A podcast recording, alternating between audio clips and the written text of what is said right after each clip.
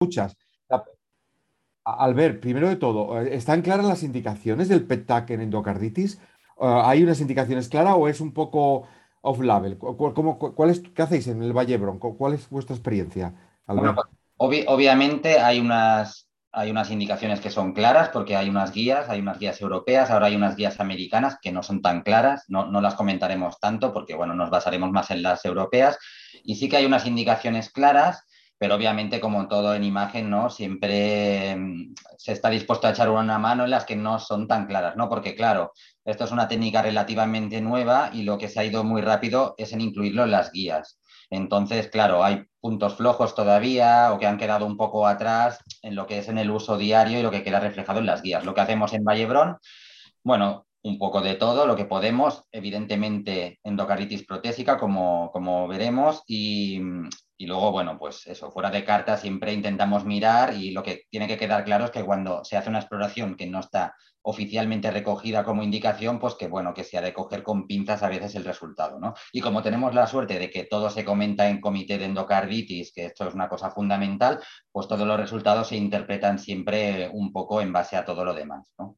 Perfecto. Y después, técnicamente, ¿cualquier hospital podría plantear hacer PET-TAC de cardio o necesitáis un equipamiento técnico complejo? Eh, Albert. Bueno, el equipamiento técnico es verdad que necesitas de una máquina de PET-TC donde la parte de TC que puede hacer pues cumpla unos requisitos mínimos para hacer un TAC de cardio, ¿no? Si, es lo, si lo que se quiere hacer es un PET-TAC cardíaco específico. Em, si no, pues bueno, se puede optar por lo que suele hacer la mayoría de la gente hasta ahora, pues que es hacer un, un PET-TAC bastante convencional, ¿no? Aparte de la preparación específica para cardio, pero luego para la adquisición es verdad que lo suyo sería que llevara incorporado un equipo de TC que pudiera sincronizar y que tuviera mínimo pues 32, 64 detectores. Pero bueno, esto vendrá solo, es decir, ahora no lo tiene todo el mundo, luego las máquinas sí lo tendrán y luego lo que se tiene que acostumbrar la gente a intentarlo hacer, ¿no? Perfecto. Ya tenemos a Víctor con nosotros. Hola, Víctor. Hola. Víctor, estamos preguntándole a Albert posibles preguntas. No sé si tú crees que la audiencia puede tener alguna pregunta concreta en la cabeza que le puede plantear. Eh, Víctor. No, seguro que, muchas sobre el procedimiento y todo esto que, bueno, ya lo irá comentando, supongo, durante la charla, ¿no? Porque es complejo este tipo de estudios y tal. ¿no? lo que queráis. La verdad es que, es, eh, que lo que queráis. La verdad es que es un campo que hay muchas preguntas que a veces se pueden responder con, pues no se sabe o todavía no está claro. O sea que es bastante fácil, ¿eh? Muy bien. ¿Compa B, Alberto, o qué? Bé, bé, vosaltres bé, no? Sí, sí, aquí. Bueno, una, hasta, aquí ahora ya. Bueno, Marta, tú como señora moderadora, experta en abdomen, ¿hay alguna pregunta que crees que la audiencia podría también plantear?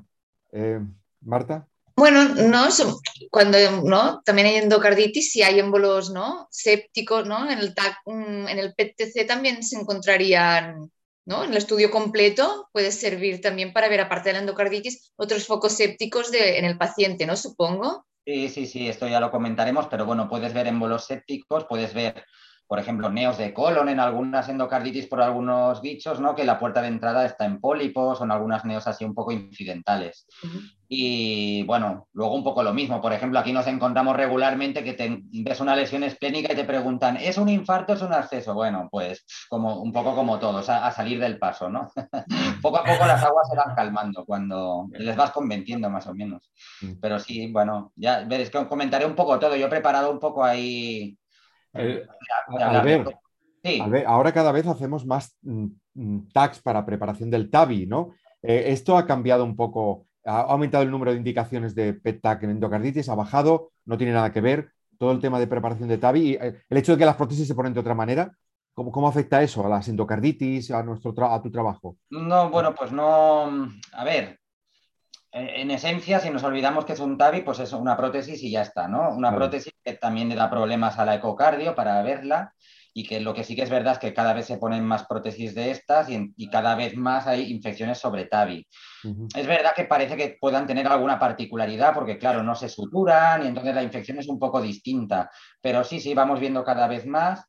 El problema es que, bueno, te vas encontrando ahora mismo que una vez diagnosticada la endocarditis en un paciente con TAVI, de momento poco se puede hacer. O sea, claro, si se ha puesto un TAVI es porque no se puede operar. Si tiene una endocaritis complicada sobre un TAVI, poco se puede hacer. Pero es verdad que como ahora se están poniendo tabis en gente muy joven, ya va a venir el tiempo en que alguien se ha puesto un tabi en la privada con 55 años, porque pasa, luego se va a infectar y sí se podrá operar. Esto lo voy, lo voy viendo que en pocos años va a haber un, escenario de esto, seguro. Pero sí, sí, bueno, es uno, uno más. Tampoco se ha desbordado, ¿eh? parecía que había un poco de subidón, pero no, no se ha desbordado la cosa. Quizá porque sustituya a alguna prótesis quirúrgica, el número más o menos estamos igual, pero vamos viendo, ¿eh? vamos viendo regularmente, sí. Vale. Eh, has comentado el tema de la sesión del comité de endocarditis. ¿Podrías explicarlo un poco más? ¿Quién forma parte? ¿Cuándo, ¿Cada cuánto reunís? ¿Cuál es tu experiencia con el comité? Es muy interesante. ¿Cómo vais, pues la, unidad de endocarditis es, es, muy importante porque, claro, no hay un gol estándar para el diagnóstico muy alternativo a lo que es la discusión del, del expert team de endocarditis, ¿no? Entonces, nosotros tenemos una unidad de endocarditis que se reúne una vez por semana de forma oficial y entonces, pues hay alguien de infecciosas, alguien de cardio, alguien de cirugía cardíaca, de imagen somos varios, ¿no? De la parte más de TAC, PET y RESO, hay de ecocardios, evidentemente, pero también se ha incorporado gente de neuro, que esto se ha visto que es muy importante porque hay mucha complicación neurológica. Eh, bueno, eh, más o menos el núcleo duro somos estos y luego, bueno, según quien tenga que venir, a veces viene la gente de congénitas a comentar algún caso en particular. Y luego, bueno, claro, de semana en semana no aguantas, ¿no? Entonces es típico, te reúnes el martes y luego el jueves hay un caso. Entonces, bueno, nos vamos luego encontrando, ¿no? Eh, la verdad es que ha ido muy bien el, comentar los casos así de forma multidisciplinar. Han incorporado muy bien a la gente de imagen, se fían mucho y nosotros, bueno, pues nos reconfortamos bastante también, ¿no? Y nos sentimos como bastante cómodos ahí. Bueno, la verdad es que es muy interesante y ha demostrado, aparte esto está la literatura, que mejora mucho el manejo de los pacientes. Muy bien. Albert, ya tenemos a Tony Rubio, que es nuestro eh, jefe de servicio de nuclear. Eh, Tony, ¿tienes el micro cerrado? Eh, Tony. A ver, Tony. Buen día, perdona.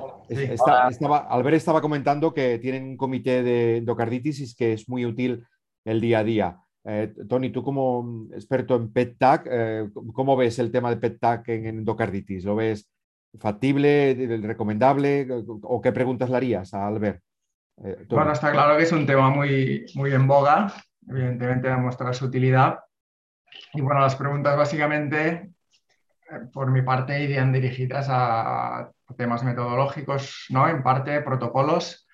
Eh, vemos que en Vallebrón hacen protocolos muy, muy complicados, ¿no? A nivel de, de sobre todo. a ver qué, nos explican hoy. Y bueno, y también de, de modelo organizativo, ¿no? en Vallebrón, yo que vengo de allí, pues tienen la suerte, ¿no? Que siempre han podido incorporar un cardiólogo en la propia unidad de medicina nuclear, un radiólogo incluso trabajando in situ en medicina nuclear y esto pues favorece mucho ¿no? el desarrollo de las técnicas. Yo no sé si este modelo es explotable a, otros centros ¿no? más pequeños y con menos capacidad. Albert, ¿qué piensas de los comentarios de Tony? bueno, Sí, sí, que es, verdad que aquí tenemos la ventaja de, bueno, haber formado un grupo así como bastante cuestionado, ¿no? De gente de medicina nuclear, cardiólogo nuclear también y gente de radiología. Nosotros, bueno, para que técnicamente nos queden lo mejor posible las exploraciones, pues bajamos a todas las adquisiciones, como luego comentaré, pues ajustamos cada protocolo a cada escenario clínico y luego, hombre, sí, exportable como mínimo, al menos la colaboración entre medicina nuclear y radiología, seguro, ¿no? Y si en radiología tenéis gente que puede hacer TAC cardíaco, bueno, pues con, unir un poco esfuerzos, yo creo que al menos las exploraciones más estándar en, cardio, pues se, pueden hacer, ¿no? Nosotros a veces complicamos más, también vamos probando muchas cosas, pero que bueno, tampoco tiene un, un gran misterio, simplemente el quererlo hacer, estar preparado, tener la máquina y luego, bueno, pues nada, eh, eh, la curva de aprendizaje, pues bueno, es la que es, o sea que se adquiere experiencia con el tiempo. No es una patología tampoco tan frecuente y esto dificulta también un poco el ir cogiendo experiencia. Y bueno, y nada, que no, no, todo lo que se va publicando por ahí es exportable a otros centros fácilmente. En cuanto la gente siempre pregunta si hay un valor de corte de, por ejemplo, de sub, a partir del cual pues piensas que una prótesis está infectada no, todo esto es difícil de ir exportando, ¿no? Pero yo creo que la forma de trabajar, sí, no. Si más o menos hay un buen entendimiento, la verdad es que aquí en radiología hemos tenido siempre las puertas abiertas. Ellos encantados en nuclear de que, de que bajemos.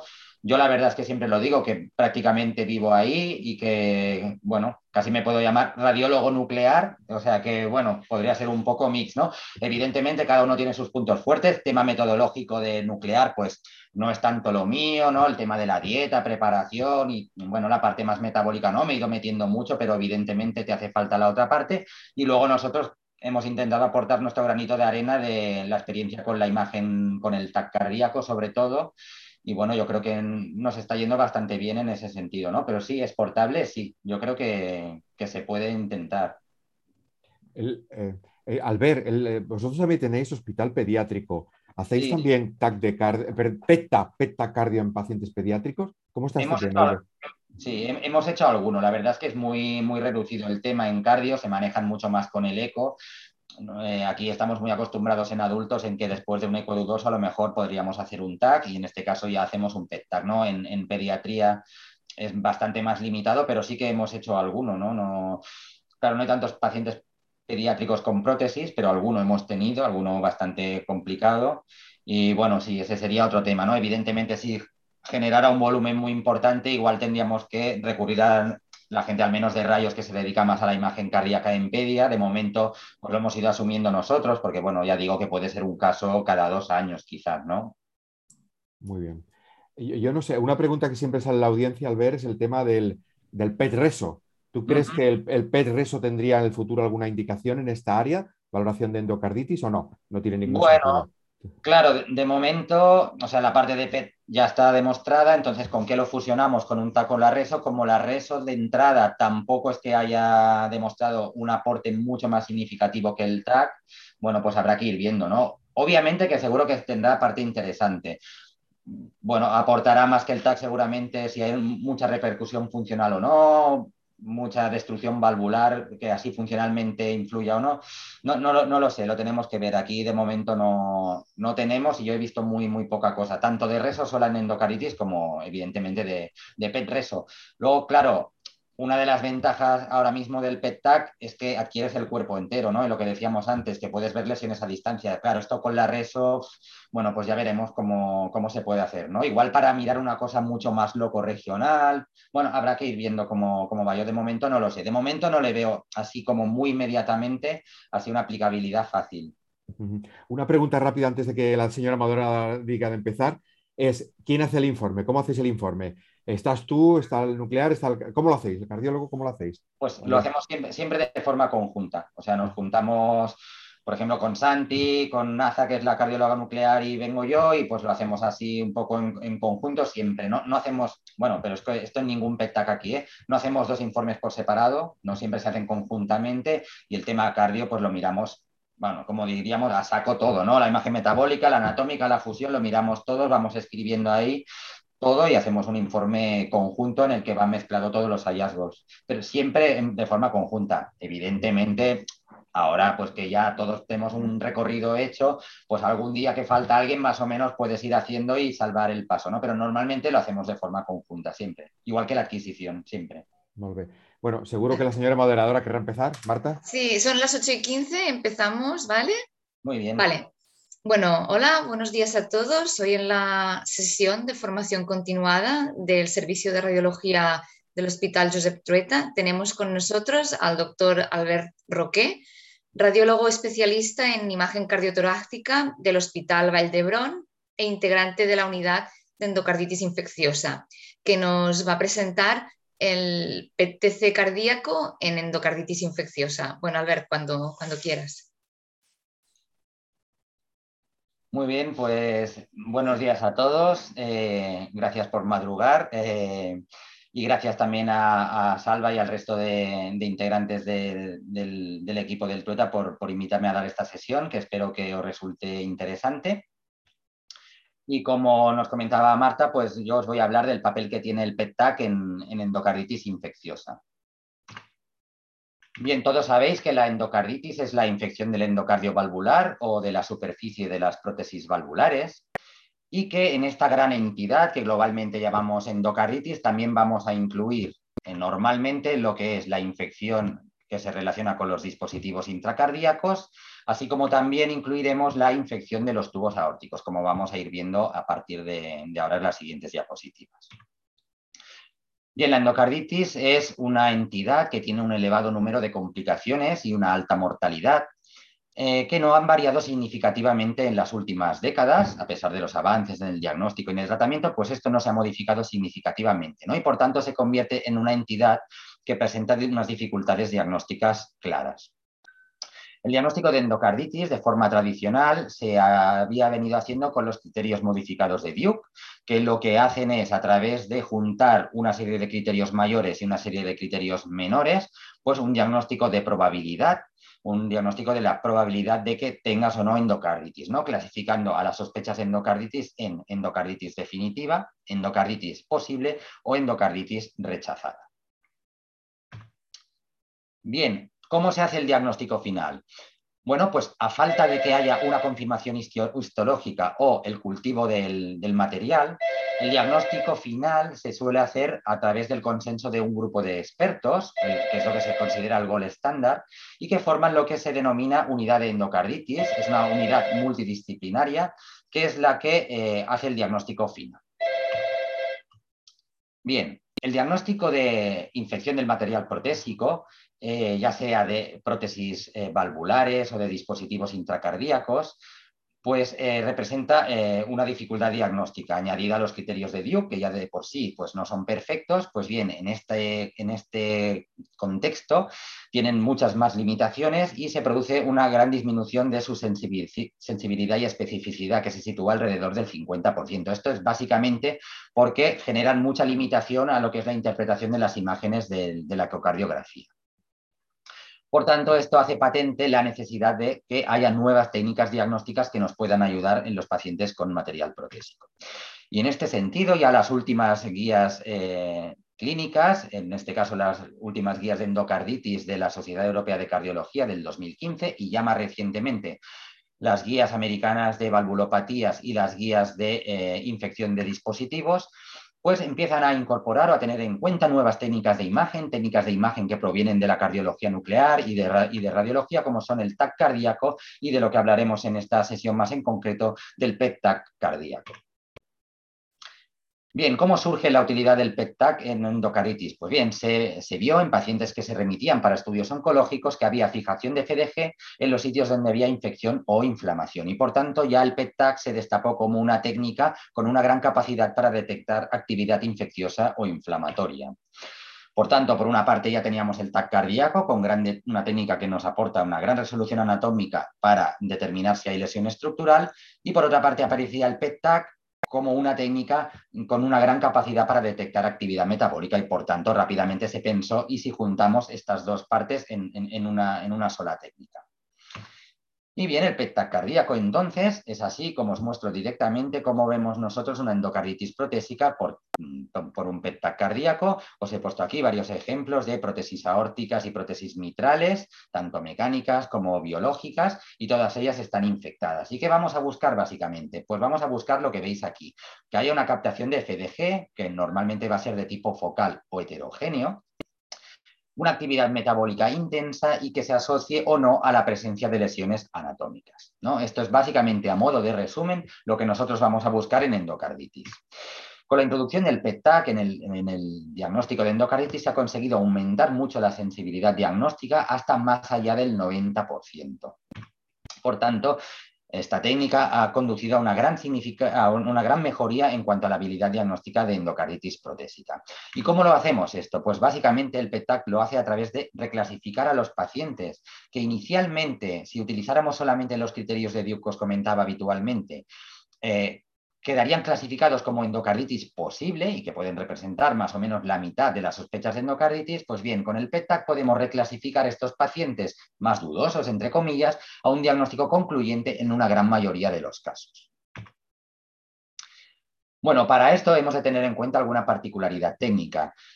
No, no, entraremos mucho en detalle, ¿no? Pero habréis oído hablar de que para hacer un TAC de cardio que hacer un protocolo de frenación miocárdica. Bien, ¿qué es esto? Pues nada, hay que saber que el miocardio de forma fisiológica capta glucosa y por tanto va a captar la glucosa marcada. Si capta la glucosa marcada, pues veis aquí que nos va a interferir mucho si lo que queremos nosotros es estudiar el área cardíaca. Nosotros lo que queremos es conseguir una situación como aquí, como en la derecha, en que el miocardio revierte su metabolismo fisiológico y en vez de captar glucosa, capta ácidos grasos de forma que no nos entorpezca pues, para ver la zona de las válvulas o cables de marcapasos. Bien, aquí os he puesto nuestro protocolo de frenación miocárdica. Esto no, es definitivo, cada centro pues tiene un poco el suyo, puede haber pequeñas variantes, sobre todo en cuanto a los, a los tiempos, incluso nosotros mismos los podemos variar, pero básicamente para que os hagáis una idea, Primero, eh, lo que realizamos es una dieta de frenación, que es una dieta que eh, eh, se caracteriza por ser muy baja en carbohidratos y rica en grasas, y esto se hace entre dos y tres días antes del PET-TAC. Luego esto va seguido de un periodo de ayuno, de ayuno prolongado, que tiene que ser de un mínimo de 12 horas, pero que lo ideal sería unas 18 horas. Luego una parte ya más opcional, que es 15 minutos antes de inyectar el trazador, pues podemos, dar una pequeña cantidad de heparina, esto ya eh, está entrando ya más en duda en los últimos tiempos, y luego ya lo que hacemos es inyectar la FDG, el paciente descansa pues en un tiempo aproximado de un mínimo de una hora y normalmente entre los 90 y 120 minutos es cuando nosotros lo pasamos a la máquina y la máquina ya realizaremos lo que es la adquisición propiamente dicha.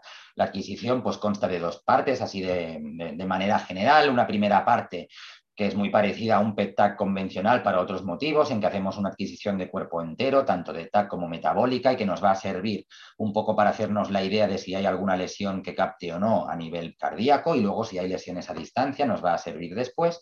Y después de esta adquisición más estándar, realizamos ya la adquisición cardíaca específica y propiamente dicha, en la cual, pues bueno, pues hay mil variantes, ¿no? Y que nosotros vamos a adaptar en función del objetivo diagnóstico y en función de cada paciente. Nosotros bajamos cada vez a la máquina, eh, cada, vez que hay una adquisición y lo ajustamos en, en el momento a lo que queremos estudiar. Si queremos ver una endocarditis sobre válvulas, pues seguramente lo que queremos es un TAC cardíaco en fase arterial, en que tengamos toda, toda, la información del ciclo cardíaco y seguramente hagamos una adquisición de tipo retrospectivo con el TAC, mientras que si vamos a estudiar un dispositivo no necesitamos todo el ciclo cardíaco y con un, TAC prospectivo seguramente tengamos suficiente y en vez de en fase arterial querramos estudiarlo en fase venosa. Ya, ya digo, esto lo vamos a ajustar según el objetivo diagnóstico que tengamos en cada caso. Y luego, ¿cómo interpretamos las imágenes? Bien, en primer lugar, lo que se hace es un análisis visual, un análisis cualitativo, es decir, nosotros vamos a mirar si hay una captación patológica de FDG que nos sugiere infección. Como ya os he ido comentando, una fijación de FDG o un hipermetabolismo que sea intenso, que sea heterogéneo, que sea focal y que esté en relación al material protésico o a las posibles lesiones eh, que podamos encontrar en el TAC, ¿no? de tipo anatómico, vegetaciones, abscesos, pseudoneurismas u otras.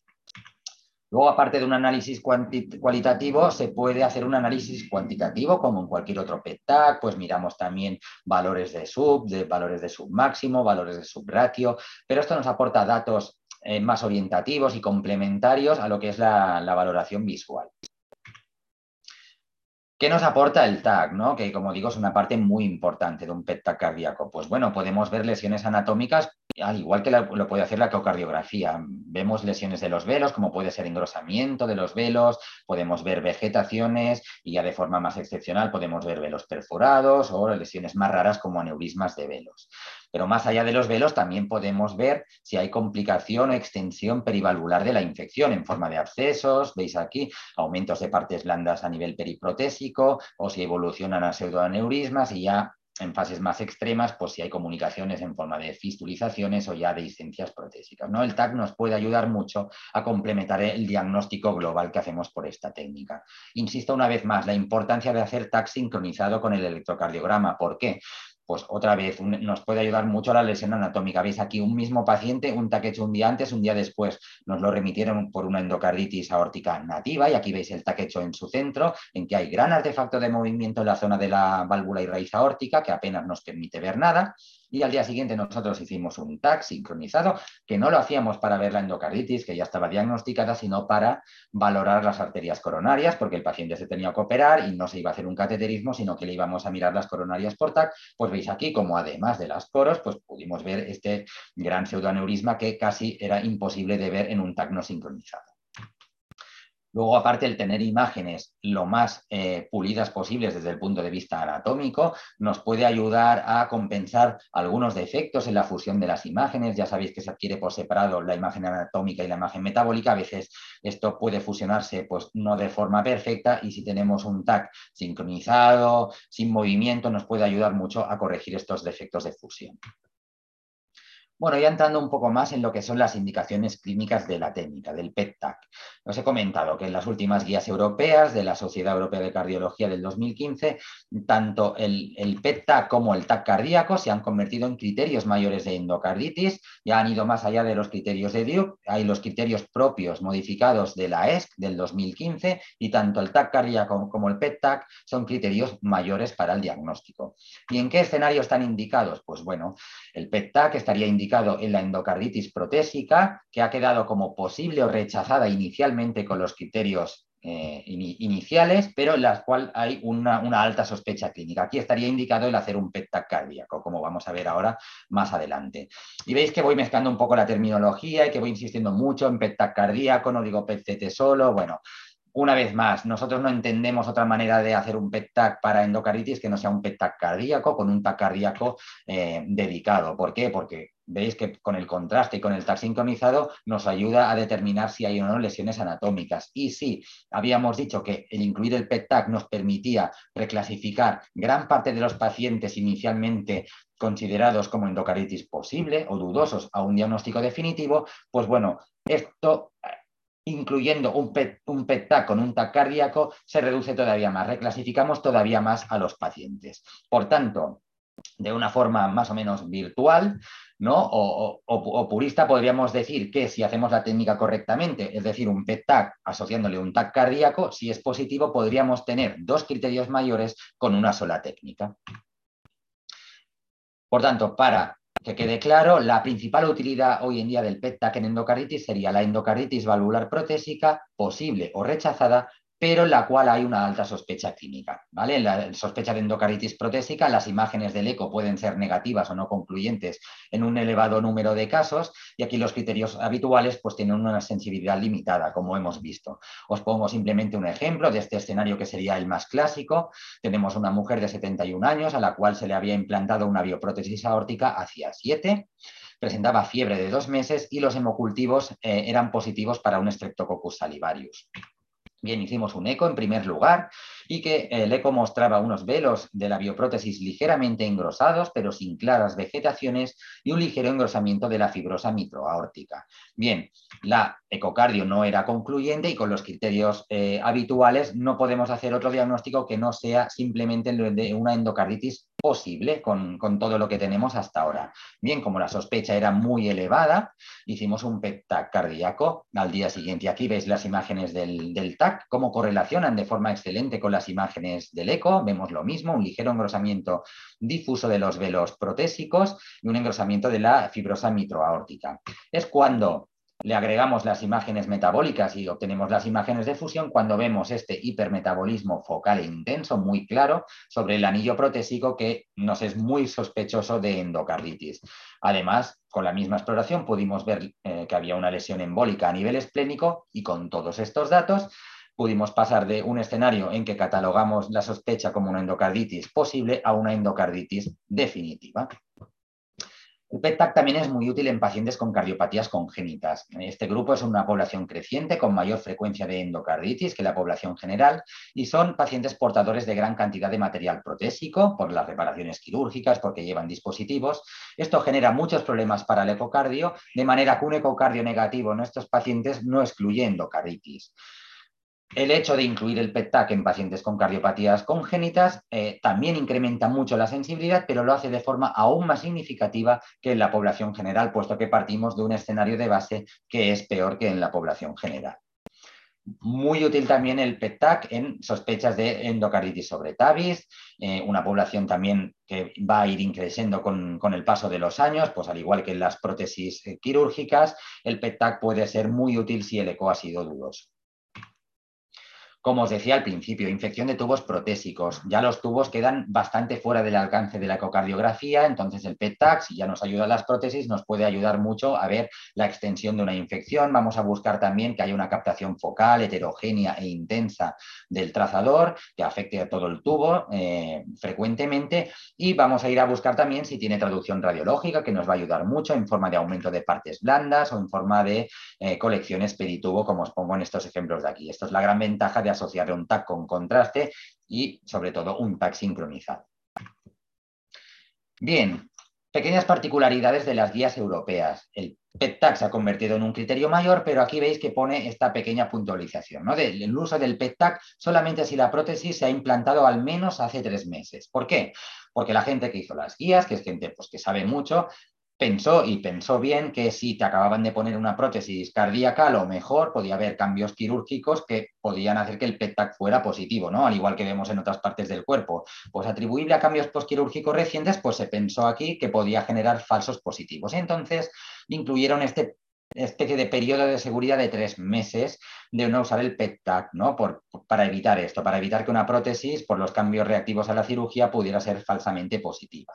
Pero claro, esto se hizo basado en muy poca evidencia, ¿no? Entonces nosotros, que ya habíamos ido viendo muchas endocaritis, vimos que las prótesis no infectadas parecía que sí que captaban algo, pero se comportaban de una forma bastante peculiar. Había una captación que era más circunferencial, de forma difusa y homogénea y de poca intensidad, al contrario que las prótesis infectadas, donde había un patrón de distribución más focal y heterogéneo y con mayor intensidad.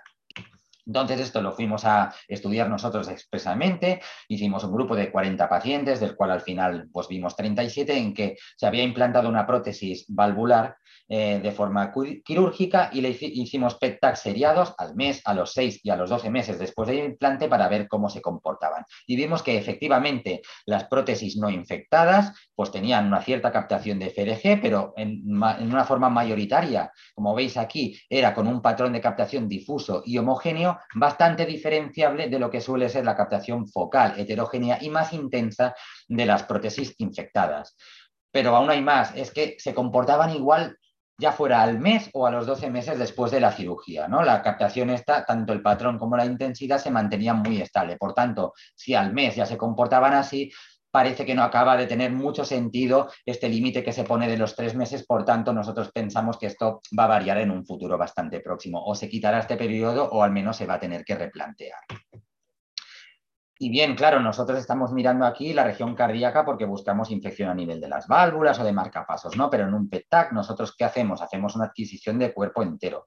La adquisición de cuerpo entero nos va a permitir ver si hay lesiones a distancia, como por ejemplo presencia de embolismos, o por ejemplo si hay lesiones asociadas también a distancia, como espondilodiscitis. A veces también podemos detectar lesiones anatómicas que se consideran puertas de entrada de la infección en algunos microorganismos, como son algunas lesiones en el marco cólico.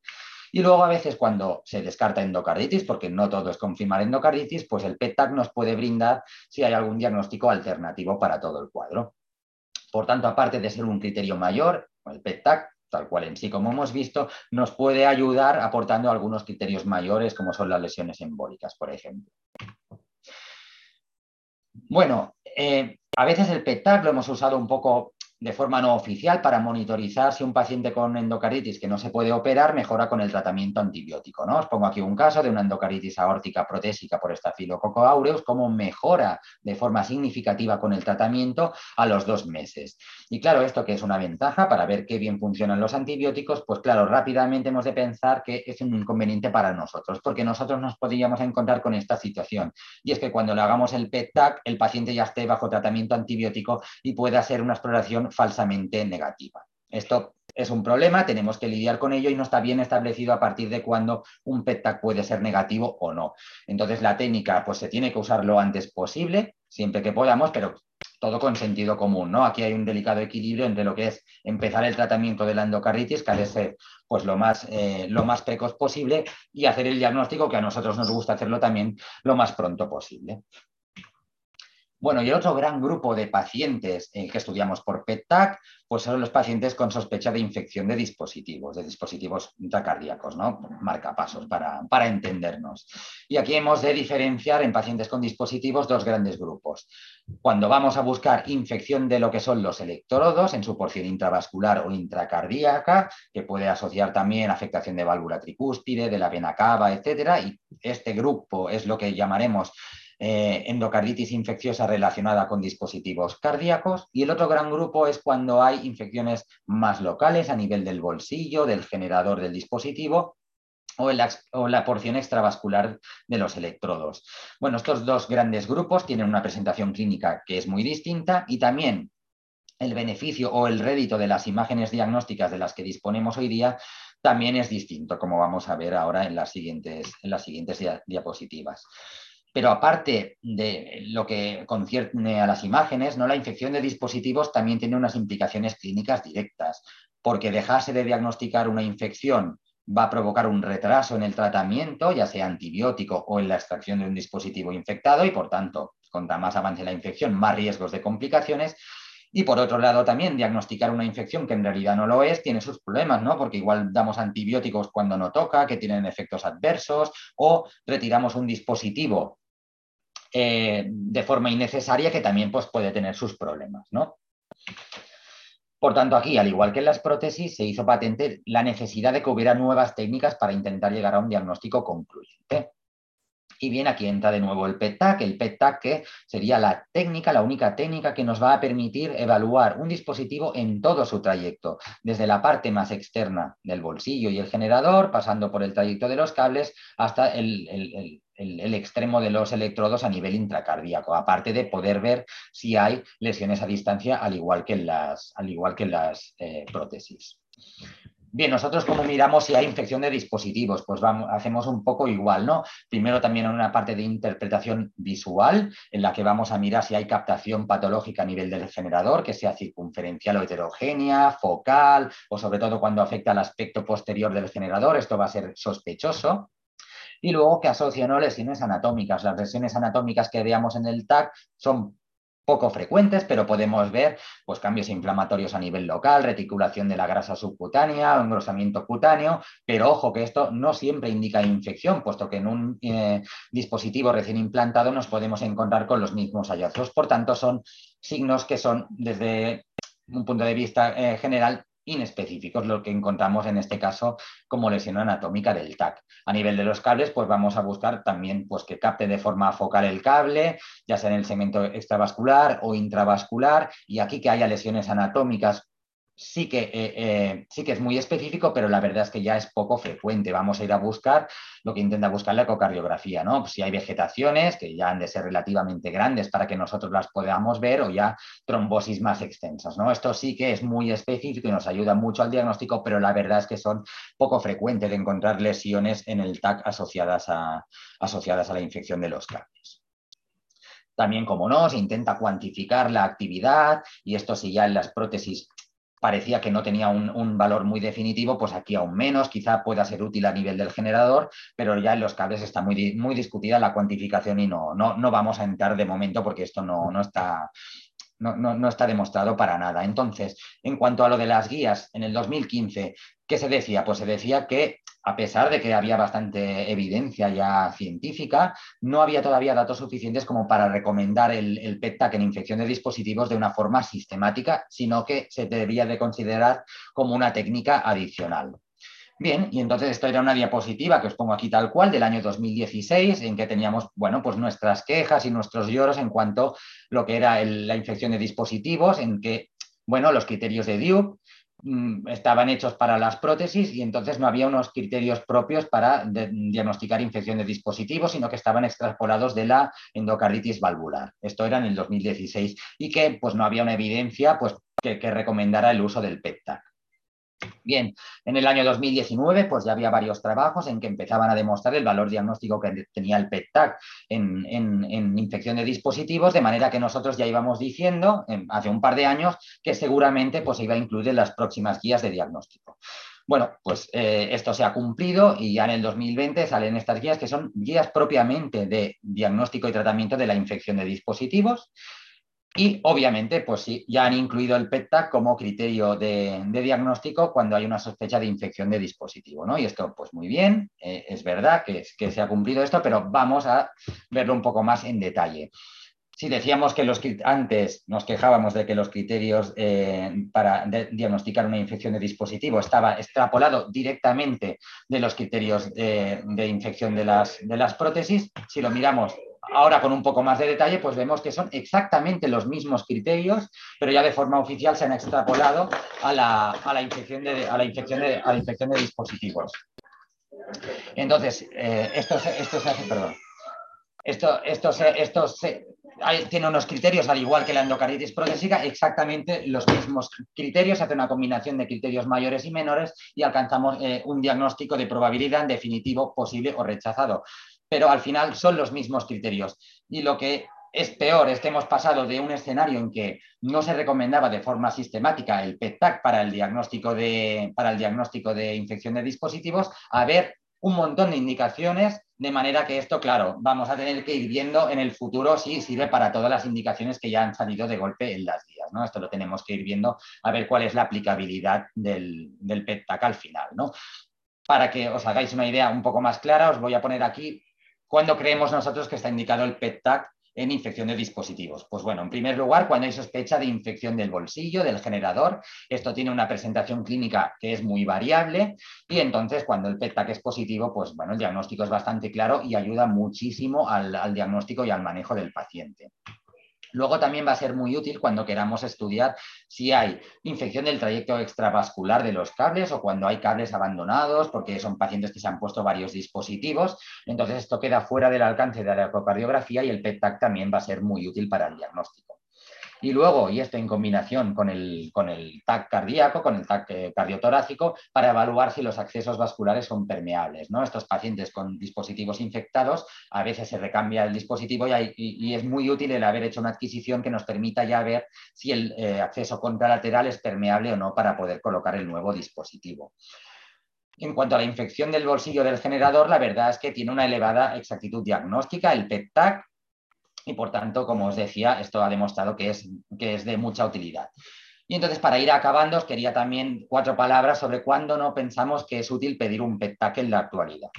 Pues bien, en primer lugar, y antes de que me lo preguntéis, porque es la pregunta clásica, en la endocarditis nativa. La endocarditis nativa, nosotros nos basamos mucho en la ecocardiografía. La ecocardiografía es excelente como, como prueba para hacer el diagnóstico y el seguimiento de la endocarditis nativa, para establecer el riesgo embólico, para ver la repercusión funcional, etcétera. Entonces, ¿qué pasa con el PET-TAC? Con el PET-TAC podemos tener suerte y vemos cómo hay una captación en esta endocarditis mitral o una captación en este acceso de una endocarditis aórtica nativa, pero lo más habitual es que nos encontremos con esto, vegetaciones pequeñas, con muy poca expresión metabólica, porque la vegetación al final es más trombo que inflamación y nos va a ser muy difícil de detectar. Por tanto, la sensibilidad es muy limitada y un PET negativo no nos va a excluir endocarditis. De hecho, ya hay trabajos muy importantes y muy recientes que nos aportan luz sobre esto y nos, enseñan que la sensibilidad es bastante pobre del PET-TAC para endocarditis nativa, apenas superando el 30% en comparación con el buen rendimiento diagnóstico que habíamos ido viendo que tenía para la endocarditis protésica. Por tanto, el PET-TAC en endocarditis nativa no sería una indicación actual, más allá de que queramos estudiar alguna otra cosa, como si hay lesiones a distancia, etcétera, ¿no? Pero para la endocarditis nativa en sí, en principio, no. Y luego el segundo gran apartado, donde creemos que no está indicado, o al menos en la actualidad, sería cuando hay que descartar infección de los cables de un dispositivo. Aquí también nos basamos en el eco, que ya también tiene su dificultad. Y el PET-TAC, bueno, pues eh, frío caliente, ¿no? Cuando es positivo, tiene un alto valor predictivo positivo, pero cuando es negativo, la verdad es que con la sensibilidad tan reducida que tiene, un PET negativo no excluyendo carditis. Por tanto, un PET-TAC para descartar infección de los cables no estaría indicado en la actualidad y no sería más útil su uso que la estrategia que tenemos eh, pues ahora actualmente. Y ahora sí, para acabar, os dejo este cuadro resumen que ha salido en un review muy bonito y bastante reciente, donde se recogen todas las indicaciones y un poco todas las características que tiene el PET-TAC en este, en este escenario, en el gran escenario de la endocarditis. Simplemente que recordéis que está indicado en endocarditis valvular protésica y para descartar infección de un generador de un dispositivo, así como que tiene una gran utilidad para estudiar infección de tubos aórticos que nos va a permitir ver si hay lesiones a distancia, émbolos, espondilodiscitis y que cuando podemos eh, descartar que hay una infección, ya sea de un dispositivo o de una prótesis, nos puede ofrecer un diagnóstico alternativo. ¿no? Esto es todo lo que más o menos nos podría ayudar el PETAC en, en endocarditis. Y con esto pues ya estaríamos, es todo lo que os quería contar hoy. Muchas gracias. Hola, Hola, muchas gracias Albert por esta excelente presentación ¿no? que nos ha mostrado la utilidad en el diagnóstico de la endocarditis protésica ¿no? y en la información de dispositivos. Y también nos ha mostrado cómo se tiene que preparar al paciente y, los protocolos de adquisición que nos, que nos has mostrado. Voy a pasar a leer las preguntas de la audiencia. Muy bien.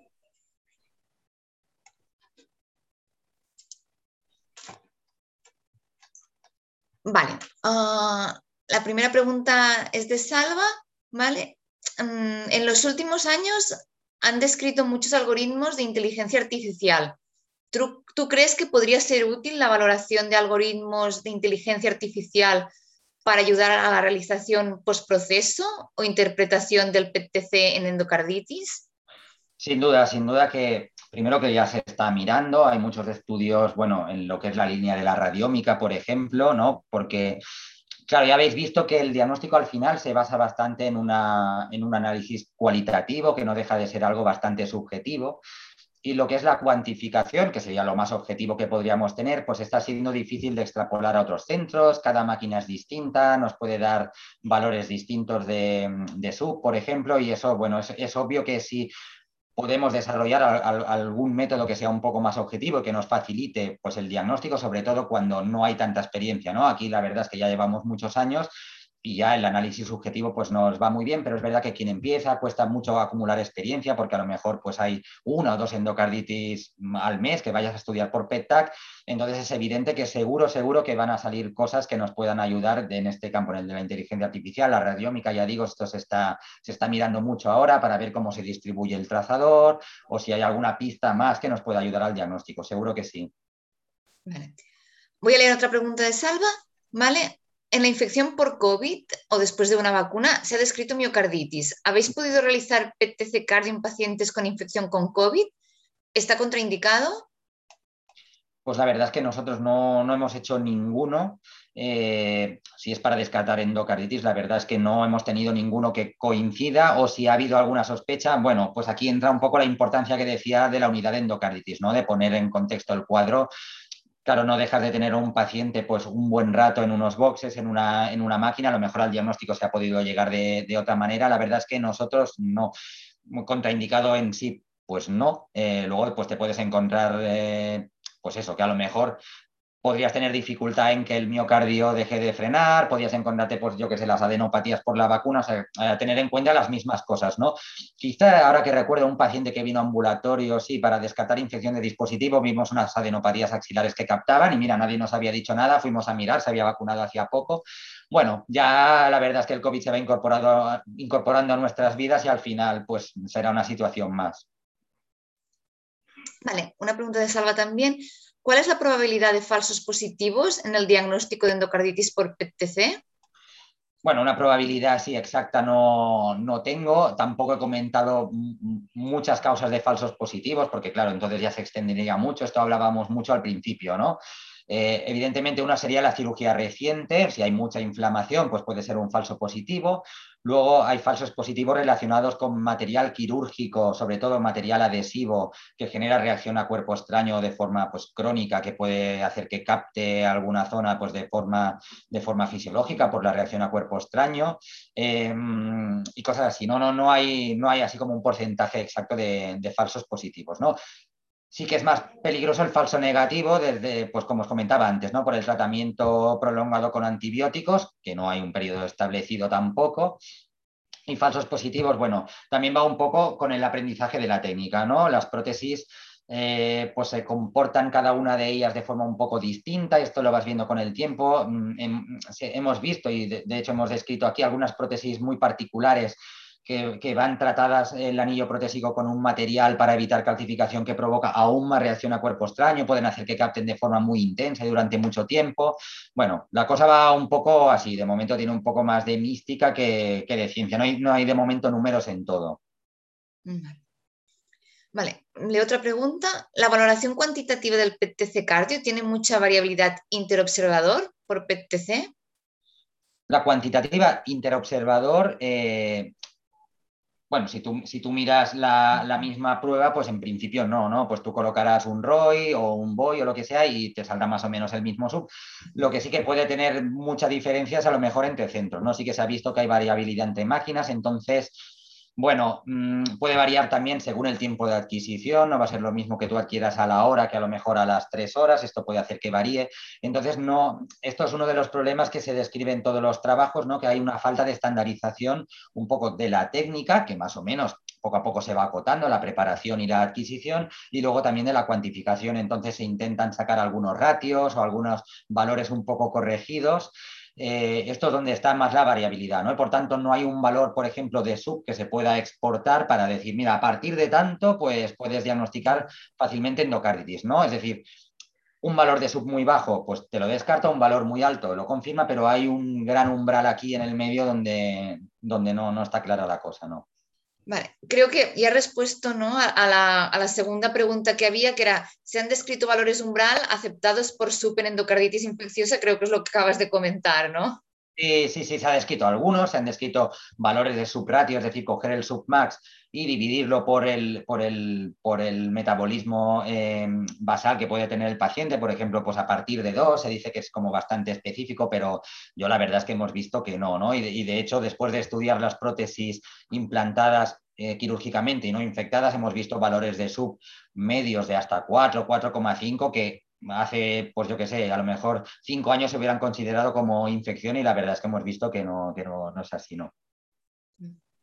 La otra pregunta, ¿el PTC cardíaco podría tener utilidad para valorar una buena respuesta al tratamiento en endocarditis infecciosa?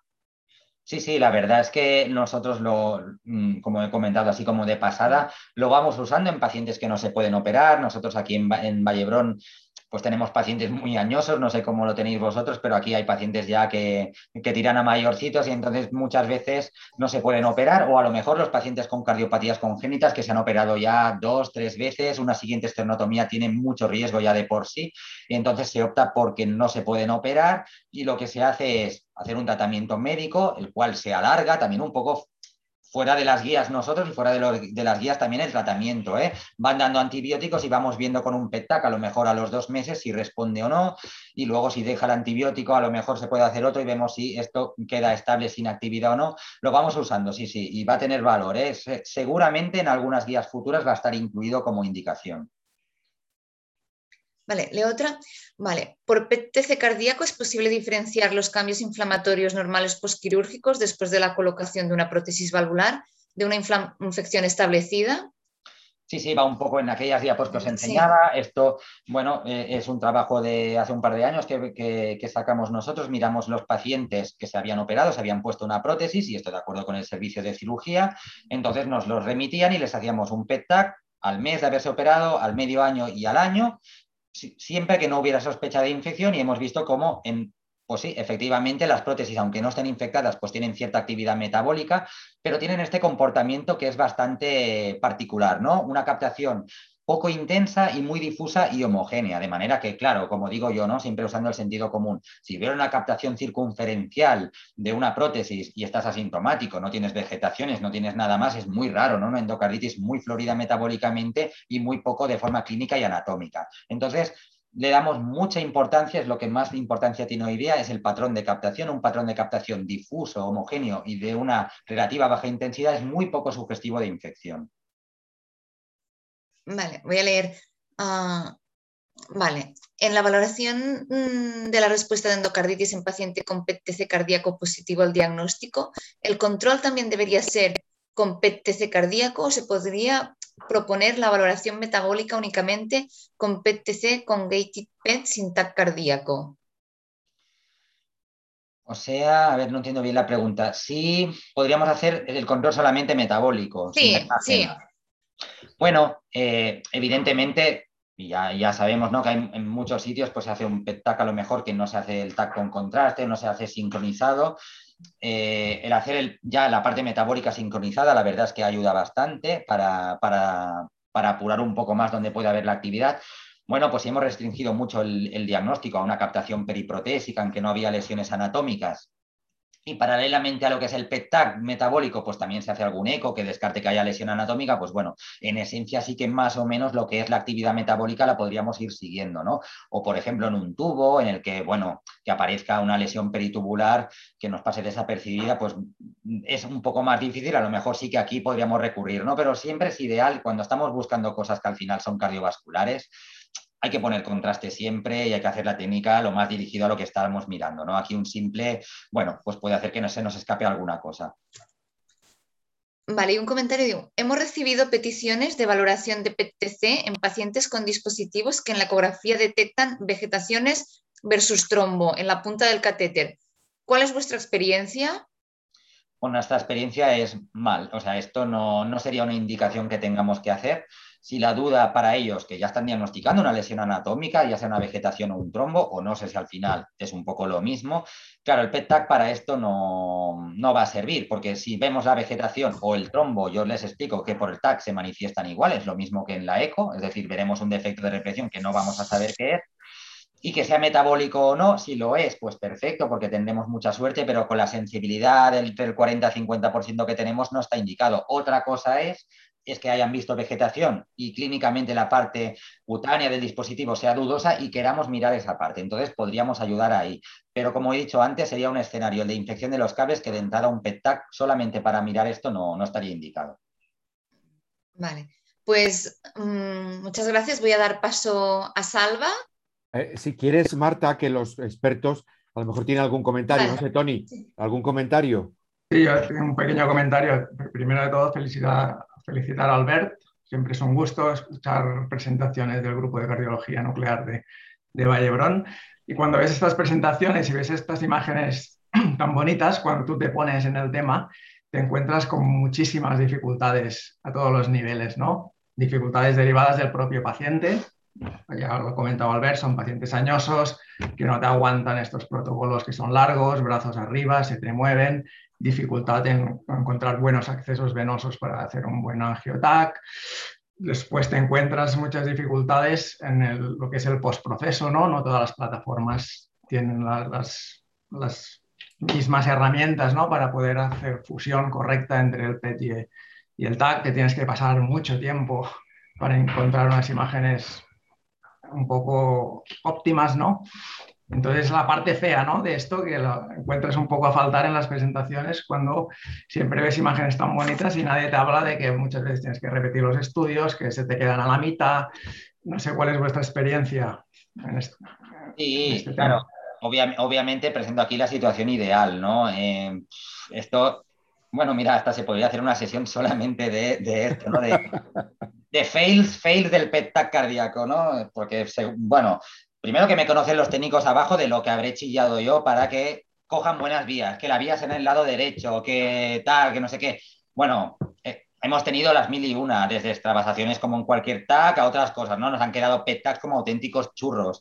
Y luego, aparte, pues bueno, nos envían a veces los pacientes que nos envían, algunos los hemos tenido que mandar a subir porque no, no nos aguantaban, ¿no? Obviamente que Mm, exploraciones malas vas a tener, ¿no? Pero nosotros siempre aspiramos a lo mejor posible y de ahí, pues bueno, todas las que consigamos bien, pues mejor. Yo he mirado alguna vez PET-TACs pues de algún otro centro porque me han pedido mirar y bueno, pues a veces son PET-TACs sin contraste, ¿no? la cosa es que si tú te vas metiendo un poco en el tema, también la vista se te va haciendo y le vas a ir sacando bastante partido también a exploraciones que a lo mejor pues no son tan ideales como estas que hemos puesto aquí, ¿no? El tema es ir haciendo, ir mejorando en todo lo que se pueda y ya digo, la curva de aprendizaje pues es dura, para los médicos, para los técnicos. para la unidad de endocarditis también, que al principio no nos creían nunca, ahora nos creen a veces demasiado y ya tienes que advertir de ojo, ojo, ojo, y eso, ¿no? Un poco frenar indicaciones que aunque ya saben que no son oficiales, pues nos piden, nos piden, bueno, un poco para acabar de decidir y tal, ¿no? Pero no, no, toda la razón de que no es fácil conseguir estas imágenes. Claro, después de filtrar los muchos que hacemos, pues estas pocas las puedo poner, pero que podría poner muchas más y malas y o algunas que sin contraste lo mismo, porque no, no siempre puede ser, ¿no? Sí, sí. Perfecto. Eh, Víctor, tú como experto también, que decías algún comentario? Gracias, Tony. yo también añadirme a las felicitaciones de, de, Tony, realmente una presentación buenísima y las imágenes son difíciles de adquirir ah, y tenerlas así a ver, lo consigue porque es un perfeccionista y realmente lo hace muy bien, pero no es nada fácil. O sea, la realidad es que es complicado. Y como comentario, bueno, yo tengo dos preguntas, una así como más ah, filosófica, teniendo en cuenta que tú eres un defensor a ultranza de adquirir el, el TAC cardíaco y el PET en la misma sesión y en la misma... Ah, la misma máquina. Pero, ¿qué opinas tal y como evolucionan el TAC? El TAC va muy rápido y puede ser que en pocos años los TACs que hay en los equipos de PTC se queden atrás por la evolución que, hay. ¿Contemplas un escenario de que se pueda adquirir, como ponen las guías, ¿no? Que, porque van atrás, pero mm. que se adquiera el TAC cardíaco por una banda y el PET por, uno, por otro para, para, para simplificar un poco todo y porque si tú tienes un tag muy bueno al lado y el tag del PET no es tan bueno, ah, ¿qué harías? Sí, sí. obviamente, toda la razón, lo que comenta Víctor. De hecho, es una recomendación que hacemos desde aquí, ¿no? O sea, lo que es fundamental es tener un tag cardíaco seguro. Entonces, en ausencia de poderlo hacer de forma simultánea, que sería lo ideal, porque lo tienes allí, porque te va a quedar perfectamente sincronizado, bueno, pues una alternativa sería hacerlo por separado en las máquinas por separado, pero siempre lo más cercano en el tiempo posible, ¿no? Esto, bueno, pues también es un trasto, paciente arriba, paciente abajo, si ya cuesta estar en una máquina en las dos, pero sí, como alternativa, pues no está mal. Si tú te aseguras que haces el TAC y luego haces el PET-TAC, lo has hecho el mismo día, todas las condiciones todo reproducibles, pues bueno, podrías llegar a fusionar luego virtualmente las, imágenes, sí, sí, o al menos sería más recomendable hacer esto que conformarse a lo mejor con un PETAC en el que no tenga contraste, en el que no vemos las coronarias tampoco, en el que no vemos si una vena cava es permeable o no. Bueno, para mí sí, sí, totalmente recomendable como alternativa si el TAC, no si el TAC del PETAC no funciona para esto, poderlo hacer en las dos máquinas y luego fusionarlo pues de forma diferida, ¿no? Pero siempre intentarlo hacer lo más cercano en el tiempo. Claro, no vale hacer el PETAC un día y el TAC a la semana, por ejemplo, ¿no? Porque, claro, las lesiones en endocaritis cambian rápido. Y, después un consejo práctico, eh, porque uno de los principales problemas son los adhesivos, ¿no? Lo que has comentado. Mm. Ah, ¿cómo, lo diferencias? Porque a veces da, miedo, es que tienen mucho metabolismo, son como los adhesivos, ¿no? ¿En qué te basas? Bueno, los, los adhesivos primero poco a poco te vas metiendo un poco en lo que es la técnica quirúrgica, ¿no? Entonces sabes que hay, ponen bioglue en la aorta ascendente para, tapar el punto de canulotomía, etcétera. Entonces, primero, tener una captación focal en sitios poco habituales, ¿no? Pues en la aorta o en la aurícula, pues ya te tienen que hacer sospechar. Y luego aquí, por ejemplo, mira, una ventaja, que yo también soy súper defensor de tener un taxi en contraste primero. Tú tienes una captación sobre una imagen en el, en angiotac que se va a ver blanca y que a lo mejor no puedas saber si es un pseudo o es una pequeña sutura, ostras, pues te coges el TAC simple, que para eso sirve, ¿no? Y te miras que si ya es denso, por ejemplo, pues es material quirúrgico. Vamos un poco con esto. Primero que son zonas bastante clásicas, ¿no? La zona de los pegamentos. Y luego, si tienes dudas, pues te puedes ir al TAC sin contraste y esto nos ha salvado de algunas de eh, ver si algo, al, no sé, al lado de la raíz aórtica, pues es un pequeño pseudo una, una sutura o el material quirúrgico. Un poco vamos jugando con esto. Y siempre es súper importante saber la técnica quirúrgica. Lo, bueno, como en todo, ¿no? Esto da, mucha información. Si el cirujano te ha hecho una trastada que la reconoce, que no pasa nada, que ha tenido que suturar de urgencia algo, bueno, pues mejor saberlo, ¿no? Que aquí pues hay algo que no está relacionado con lo que buscas ahora, no pasa nada. Lo mejor es saberlo. Muy bien, gracias. Perfecto. Bueno, eh, gracias Víctor, eh, Tony, Marta. Bueno, eh, a, a, ver, yo intento hacer un resumen al final para la audiencia. Yo creo que podríamos resumir en cuatro palabras. La palabra nativo, cables, sincronización y equipo. Nativo en el sentido que has dicho, endocarditis nativa, ¿no, señores? Endocarditis protésica y nos permite reclasificar. A lo mejor con los criterios de Duke dicen que no, pero hay una alta sospecha clínica, por lo tanto el PETAC te ayuda a reclasificar. Le has dado mucho valor a reclasificar. Después cable. Cable has dicho, por favor, dispositivo sí, tubo aórtico, generador, pero cables no, señores, no. Después sincronización, has dicho, hombre, intentar hacer sincronización, pero has reconocido, hombre, todavía podemos mejorar la estandarización, tanto a la adquisición como el postproceso. Y después de equipo, has hablado maravillas del equipo de endocarditis, del comité, e incluso has dicho que tú te sientes, como has dicho, radiólogo nuclear, que eso yo creo que a la audiencia le ha impactado, radiólogo nuclear. Por lo tanto, trabajo en equipo, evidentemente, Exacto. con nuclear, con cardio, con todos. Uh -huh. Muy bien. No, no sé si quieres añadir algo más a este mini resumen de todo? No, no, nada más, perfecto. Yo también podríamos resumirlo en estas ideas, sobre todo trabajo multidisciplinar, eh, bueno, honestidad y ganas de aprender y estar dispuesto a reconocer fallos, que nosotros hemos tenido muchos al principio, entonces, bueno, nada, aprendizaje continuo y nada, y, y mucha asistencia como tenemos aquí, como tenéis vosotros también, y eso también te ayuda mucho a aprender. Muy bien. Perfecto. Pues muchas gracias, Albert. Gracias a Marta, Tony y Víctor. Solo recordar que mañana tenemos al doctor Reda Brittel del Hospital San Spaces, que nos hablará de ecografía fusión en toda la patología musculoesquelética. Están todos invitados. Gracias a todos, que tengan buen día. Nos vemos mañana. Adiós. Adiós, adiós. adiós.